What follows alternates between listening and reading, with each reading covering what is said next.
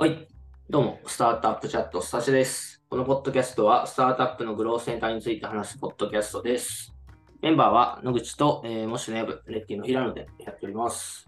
はい、お願いします。お願いします。えー今日はですね、まあ、あの、PM コンフ2023が先日ありまして、僕ちょっと現地に行ってき、えー来たんですけど、まあ、ちょっとそちらの話をしていきたいなと思います。はいはい。なんか皆さんの開発の、あの悩みというかね、なんかちょっと考えていることとかとリンクしそうな気もするので、ちょっとやっていきたいなと思います。うん。はい。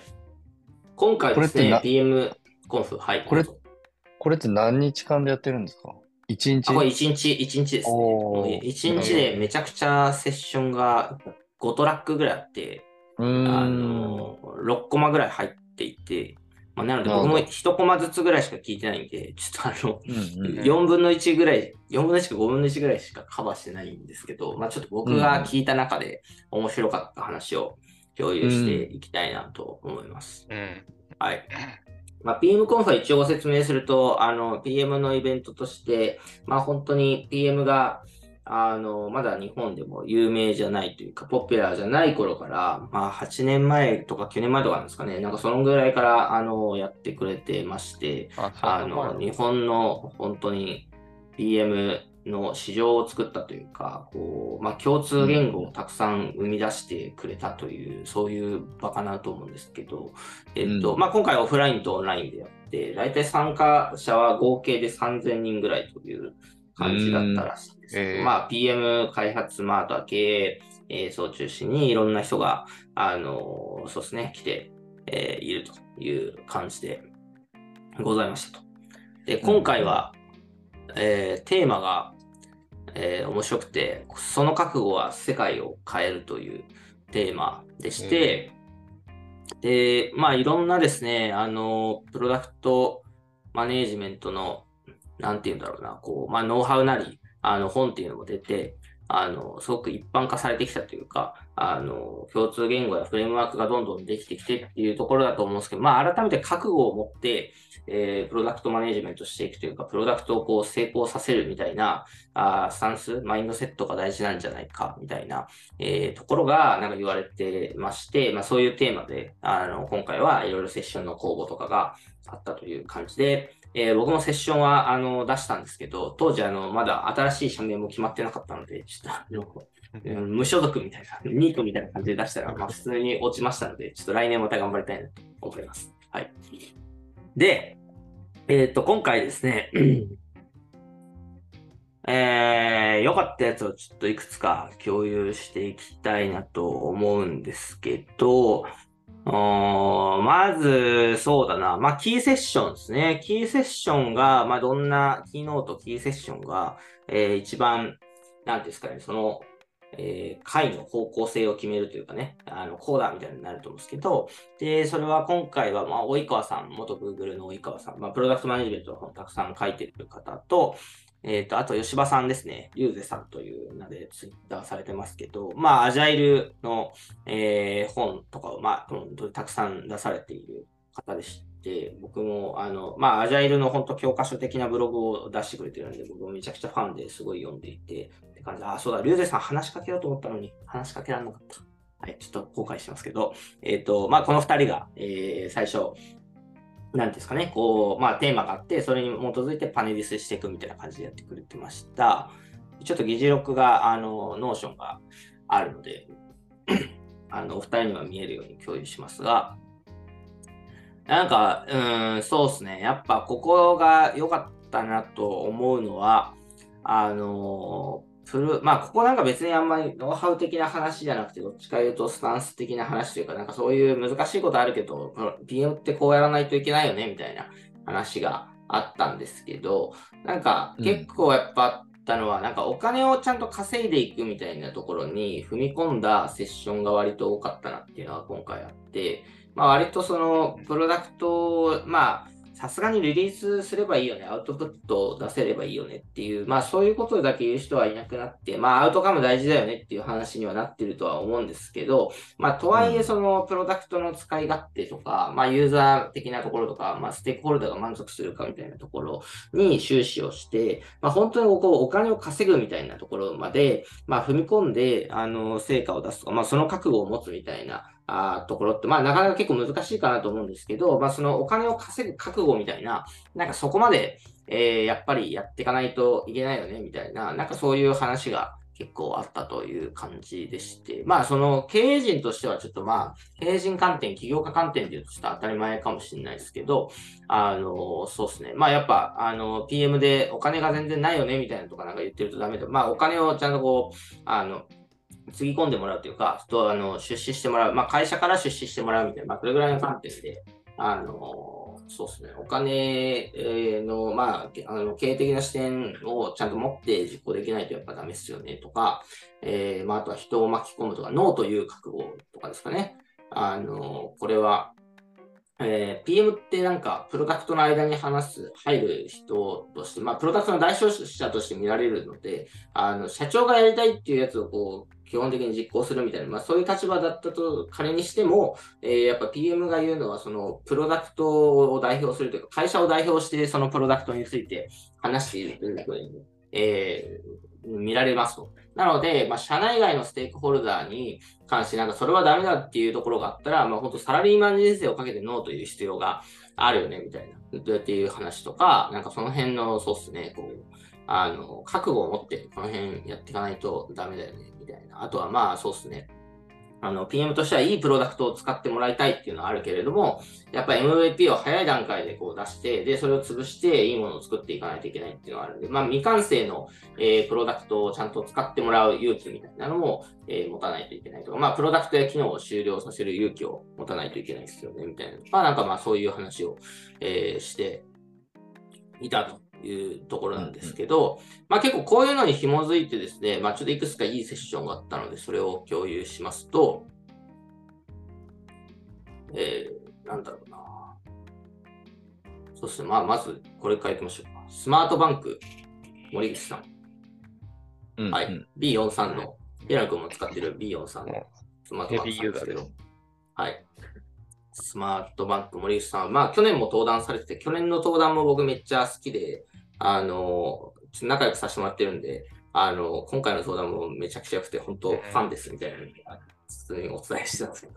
あの、めちゃくちゃすごい、あの、今回良かったです。今回はですね、まあ、その意思決定説明できますかという、えー、話なんですけど、まあ、意思決定するのを、うん、まあ、優先度決めますとか、まあ、その辺、あの、PM がね、役割として持つことはあると思うですけど、まあ、ステークホルダーから要望があった機能の優先度を低く判断したとき、どういうことに気をつけるかとか、なんかまあそういう系の話で、えー、PM プロダクト開発の、まあ、ハブになることが多いと思いますけど、ハブになるっていうのは、まあ、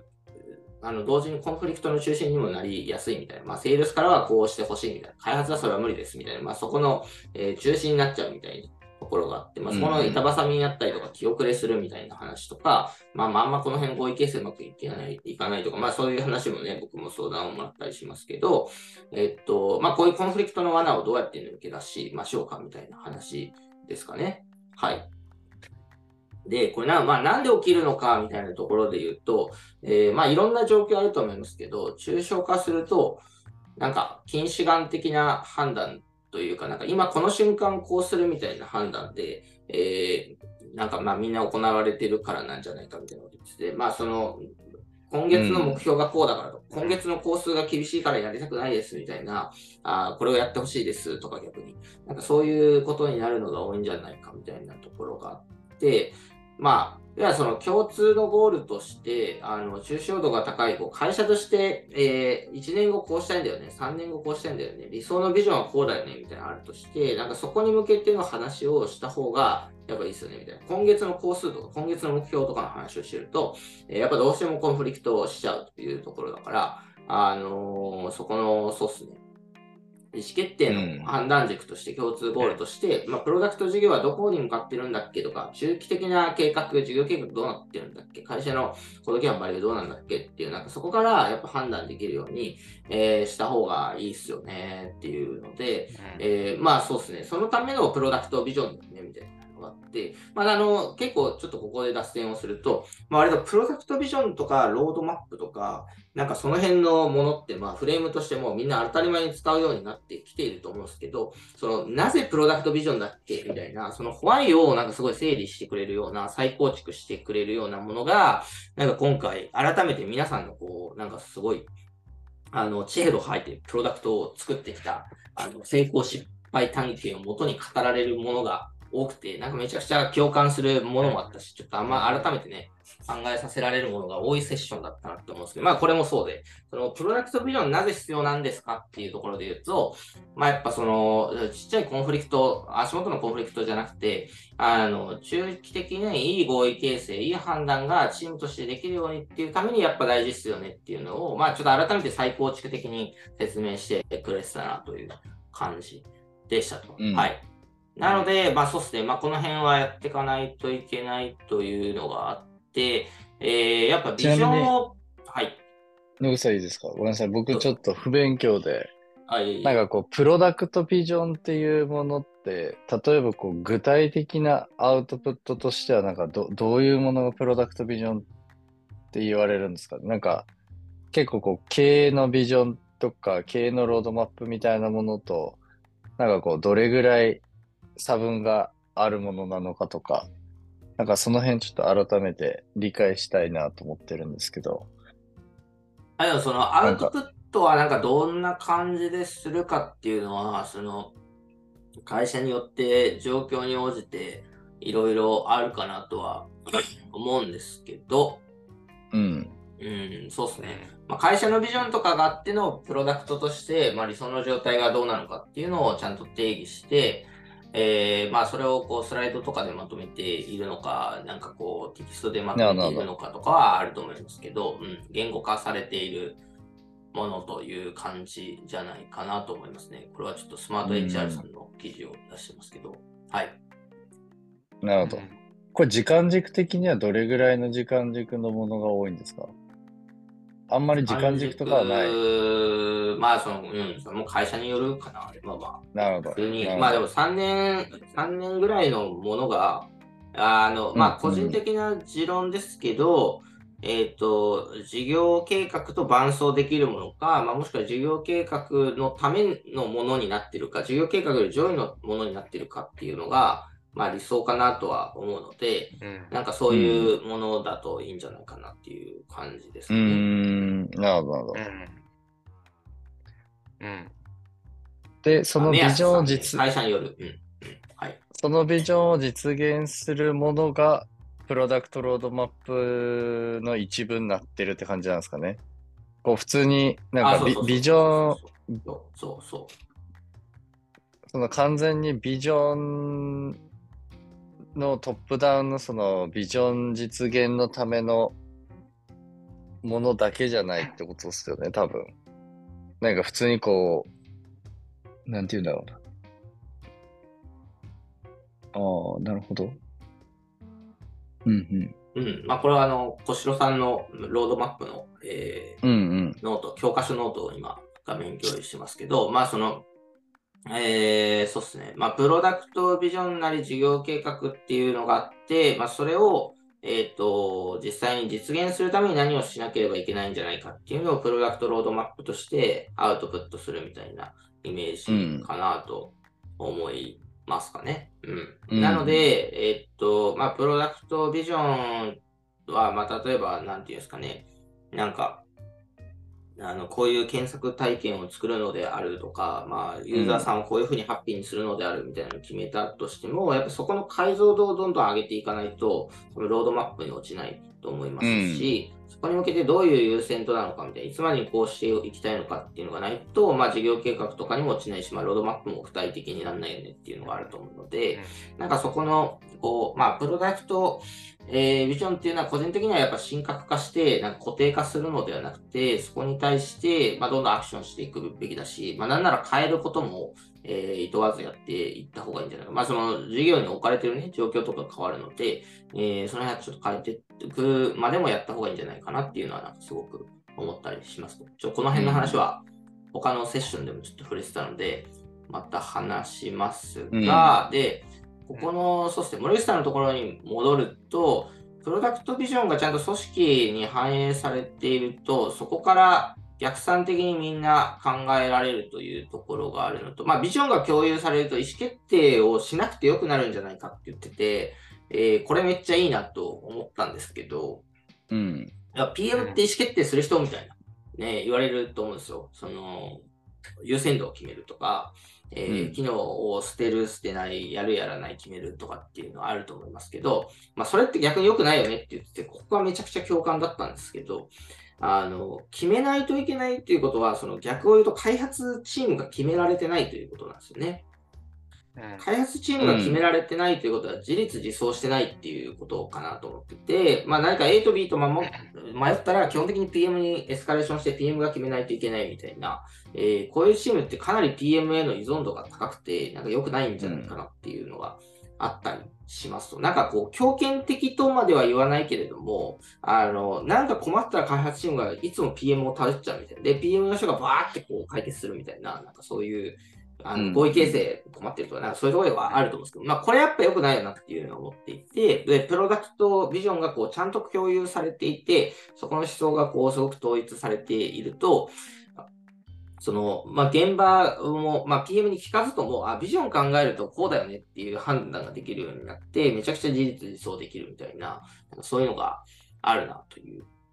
のがそうですね、うん、ありましたけど、まあこれも、あのー、なるほどな、みたいな。PM が決めてくれる人っていうのはやっぱもう古いよね、みたいな。で、ビジョンを共有する、まあプロダクトビジョン作ろうぜ、ロードマップちゃんと、えー、言語化してアップデートしていこうぜ。まあこの辺言われてるんですけど、だからやっぱそれだけじゃなくて、その辺をこうちゃんとインフラというか、こう思想の、あのー、ところ、プロトコルとしてですね、ちゃんとしっかり、えー、整えて、えー、組織として判断できる、事実自走できるっていうところをちゃんと作っていかないといけないんです。まあ、それがプロダクトを本当に真に成功させられるチームなんじゃないか、みたいな、そういう話をされていたというところでした。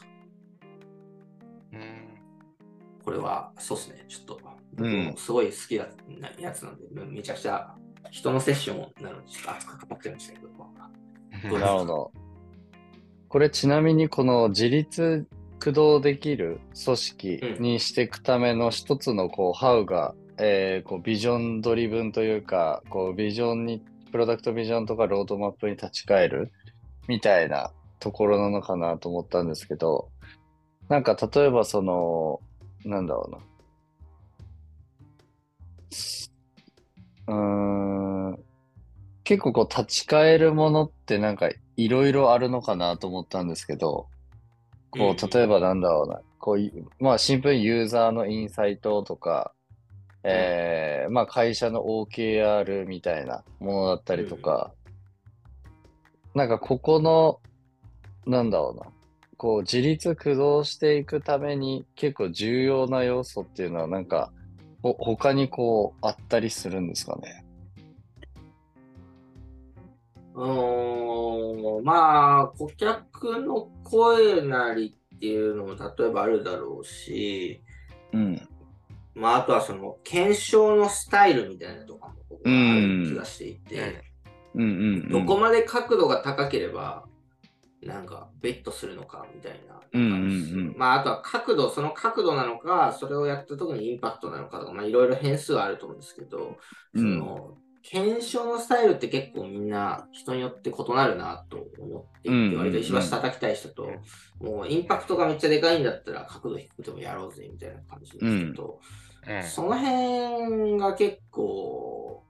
そうっすね。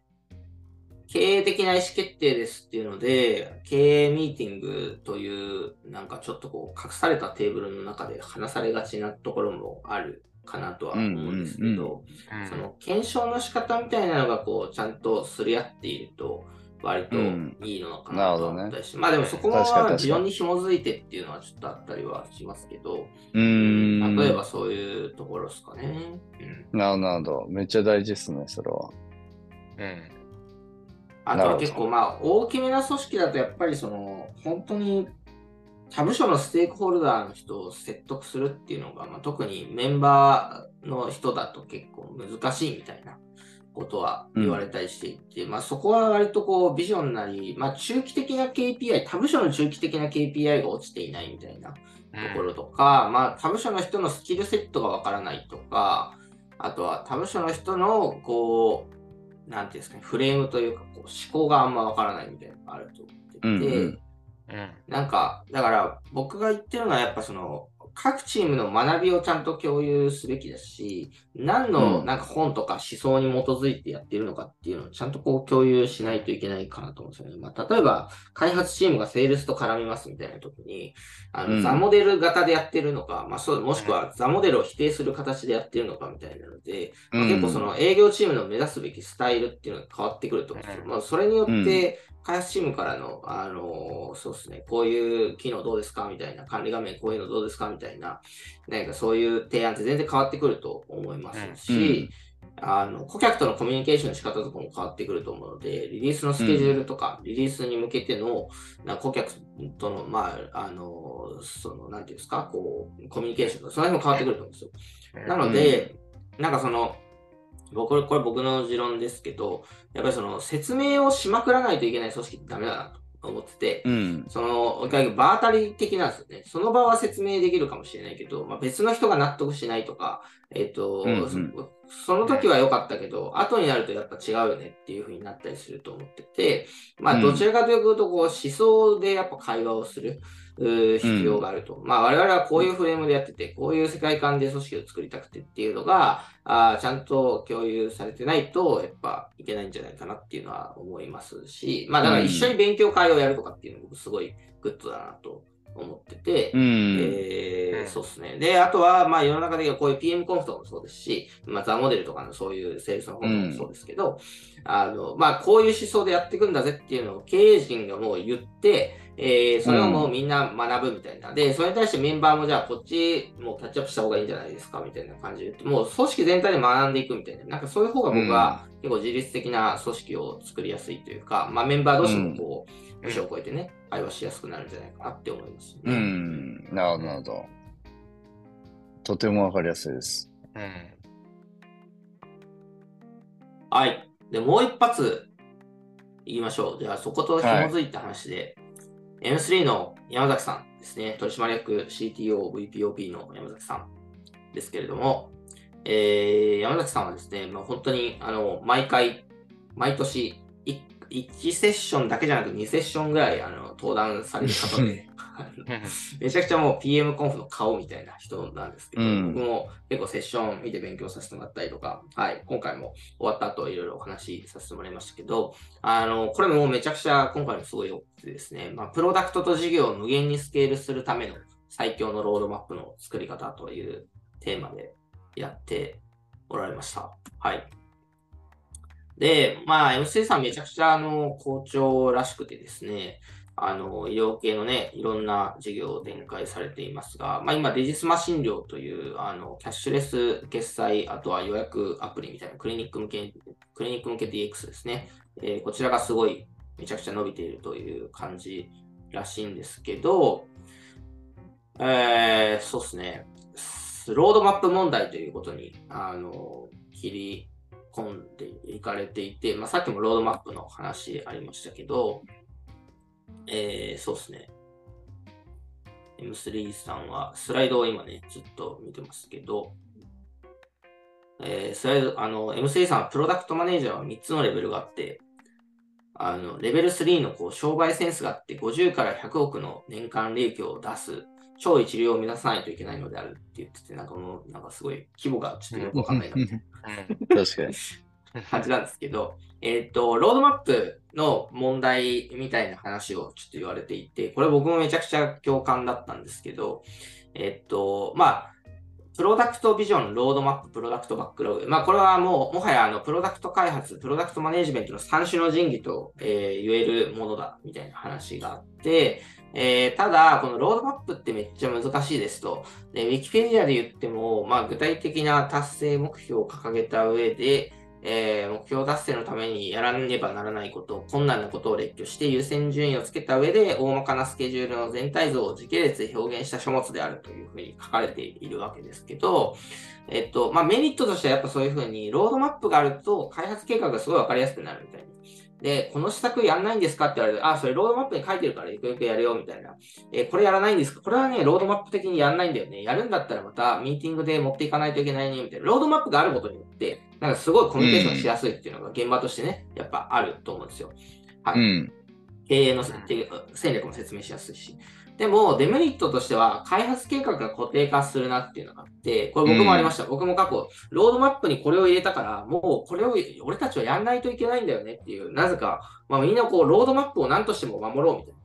なんかそれを、えー、絶対にリリースしないとやばいっていう、なんかロードマップにとらわれた、あの、開発計画というか、あの、進み方をみんなしてしまうというのがあって、えっ、ー、と、結構怖いよねっていうのがありますと。うんうんあの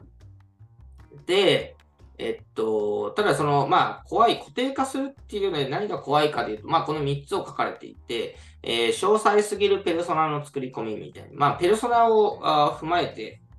ロードマップを作ると、あの気づかないうちにタムが小さくなるみたいなのがあるなと思っていて、うん、例えば、えっと、インバウンドを頑張ってる飲食店さん向けの、えー、機能というか、まあ、ロードマップを作っていくみたいになったとしたら、じゃあそういう、あの、施策がどんどん出ると思うんですけど、あ、インバウンドちょっとあんま儲かんないぞ、みたいな。えー、実は、うんうん、あの、大箱の200席以上の飲食店さん頑張った方がいいぞとか、まあ、インバウンドだけじゃなくて、えっ、ー、と、なんかこういう飲食店さんもやった方がいいと。まあ、いろんなこう、商売チャンスみたいなの来ると思うんですけど、でもまあ、一回インバウンドって決めたらもうみんなそれをやらないといけないのであるってなって、こう、ここと固定化してしまうというふうになると、まあ、気づかないうちにためが小さくなる。他に商売チャンスがあるのに、えー、そこに対してこう気づけないみたいな、そこを取り入れづらいみたいな風なのがあったりすると。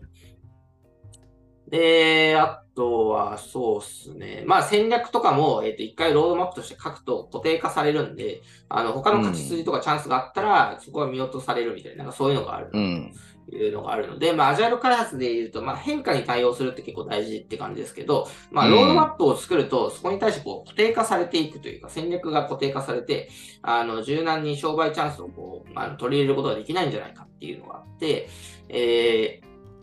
まあ楽、ロードマップやっぱ楽なんですけど、まあその、そういうのを捨てて楽ではないけど儲かるっていう方向にやっぱ舵を切った方がいいよねっていうところがあって、えっ、ー、と、そうですね、こういうマトリックスもあって、そうだな。で、えっ、ー、と、うん、まあ、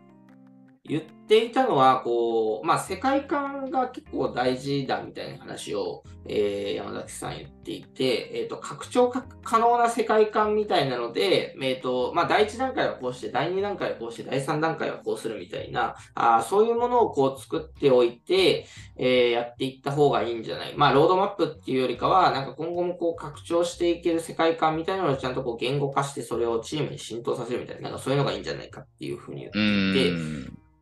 例えばドラクエみたいな。な。ドラクエってこう最終的にはあの進化したパ,、まあ、パーティーもなんかいろんなあのクラスでできたり、まあ、職業もいっぱい選べたりとか、えー、あとはなんか子供を作ってみたいななんかそういうのもあったりとか、なんかまあめちゃくちゃね、音楽とか、あの世界観もすごいあの多機能になってものすごいみたいな感じに今ドラクエになってると思うんですけど、でも一番最初のドラクエ1どんな感じでしたかっていうと、あのまあ、結構簡素な、あの二次元なあの画面というかね、うんうん、あの中で、まあ、勇者が竜王をシンプルに倒すっていうだけの、まあ、王道 RPG だったわけですけど、でそこからあのパーティーみたいなのができたりとか、いろんな仲間が増えてきてみたいな2段階目があって、で、3段階目で、えっ、ー、と、そういう多機能化するみたいな、なんかそんな感じだったと思うんですけど、なんかこういう、あの、世界観みたいなのを、こう、ちゃんと、えー、言語化する。まあ、ドラゴンボールでもね、同じようにあるよね、みたいな。天下一武道会だけだったやつと、ピッコロ編と、またサイヤ人編みたいな感じになって、えー、まあ、こういうふうに、あるっていう感じですけど、まあ、どれもこれ最初から計画されていない。まあ、ワンピースとかは最初からいろいろ計画されてるんじゃないかって言われてますけど、あの、うん。じゃあ最初のこう世界観みたいなこうシンプル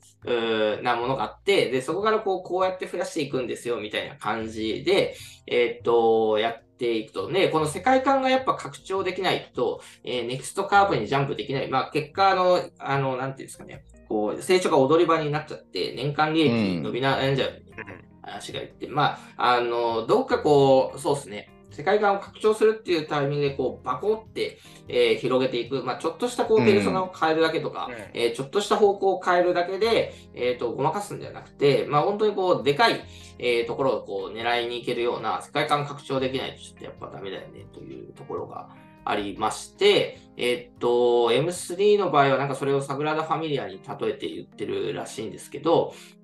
あの、事業ドメインをこう、どんどん広げていくみたいなところなのか、あとは、そうですね。まあ、いろいろこう、えー継続事業を拡大していく。まあ、エコシステム、シナジーをちゃんと、あの、それぞれのところでこう、持たせていくみたいな感じで、なんかこう、事業、なんだろうな。例えば、あーデジスマ診療とかだと、いろいろ診療プロセスをバーってこう何個も出しといて、で、関わる人みたいなのがあって、まあ最初はちょっと小さい領域からやりますけど、これをどんどんどんどんこう広げていって、それによって、あの、体験を良くして、お金を稼いでいくみたいな、なんかそんな感じらしいんですけど、うん。えーそんな感じで、そうですね。あの、最強のロードマップっていうのは、要はこう固定化するところじゃなくて、拡張可能な世界観、最初シンプルなものを作っておいて、そこからこう動的に、あの、商売チャンスなり、自分たちの状況なりっていうところから、こう、どんどん拡張していくもので、えーないといけないっすよね、みたいな、なんかそういう話を、えーしていましたと。まあ、この、そうですね。まだ、要は動的に、あの、広げていくということが大事なんだぜ。まあ、そうじゃないと事業スケールしないよね、みたいな、そういう話ではあったんですけど、あの、それもありながら、まあ、この世界観っていう話もなんかすごい僕は、あの、いいなと思ってて、こう、結構この世界観の話を、あの、割と拡大解釈していこうかなと思ってるんですけど、なんか要はその、プロダクトビジョンっていうものっていうと、なんて言うんだろうな、なんかこう、アウトプットドリブンになっているというか、なんかこう、かっこよくプロダクトビジョンを、えーステートメントみたいな感じで書いて、えーそれをこううん実現していくのだ、かっこいいスライドがあるのだみたいな、なんかそういうふうに思いがちなんですけど、やっぱそうじゃないなと思ってて、えーっと、まあ CEO とかまあ PM とかこう語る、こういうふうに作ってきたんだよ、こういう世界にしたいんだよみたいな、なんか、それで結構いいいいかなと思うんですけど、でもプロダクトビジョンっていうとなんかステートメントっぽくなっちゃうんで、まあ、こういうふうなこう拡張可能な世界観みたいな、えー最初のステージはなんかこういうゲームなんだけど、次はこういうゲームに広がって、で、最終的にはこんな感じの、えーものすごいやつにしたいんだよねっていう、これを語るだけでもいいなと思うし、これが、うん。あの、最終だからっつってやるんじゃなくて、あ、話の流れでこれが面白いなと思ったら、じゃあこう変えていくみたいな、まあ動的にまさに提示していくみたいな、なんかそういうものであった方がいいなというふうに思っていて、うん。まあこれあの、アジャイルで言うと変化に対応するっていうとそこまでではありますし、まあロードマップもアップデートした方がいいよねって言っていた話は、まあ今までもあったはあったんですけど、まあ改めて再構築してくれてた、すごいいい、えーセッションだったなっていうので、そうですね、ご紹介させていただきましたが、はい、うんそんな感じでした。なるほど。うんこれ、今、この拡張可能な世界観というレイヤーにすると、やっぱ結構その、なんていうかな。あの、た単一サービスの場合ってかなり経営ロードマップと近いものになってきますよね。やっぱり。こう、ファーストスそう思います。う。ん。なるほど。理解です。まあ、結構そうっすね。M3 ぐらいの規模になると、本当に事業一本一本のね、ところもめちゃくちゃでかいので、そうっすね。うん。結構、うんうん、ダイナミックというか、どでかい話、かつ、まあ考えやすい話、事業の拡張っていうのはね、割と考えやすい話ではあるんですけど、うん。うんまあ、割とターゲットの話とか、まあ、顧客ターゲットの話とかね、あの、機能価値をどう増やしていくかみたいな話とかでも、なんかこういう、えー考え方をして、拡張していくっていう視点で見ていくのは結構大事だなとは思いますよね。なんかやりたいことをこう、並べて、どの順でやっていくかっていうふうになんかちょっと考えがちなんですけど、いや儲かんないと意味ないんで、あの、うん機能価値をたくさんリリースしても、やっぱそれだけじゃ、まあ儲からないとね、あの、ちょっと拡張していかないとなっていうのはすごくありますよね。ありがとうございます。勉強になりました。いや、勉強になりまというした。感じで、僕がちょっと好きなセッションを熱く語るだけの回でしたが、はい。あの、ぜひ、皆さん、スライドや、あの、動画もゆくゆく、えー PM コフ登録されてる人は見れると思いますので、ぜひご覧になってください。はい。はい。ありがとうございますでは、。これで終わります。ありがとうございます。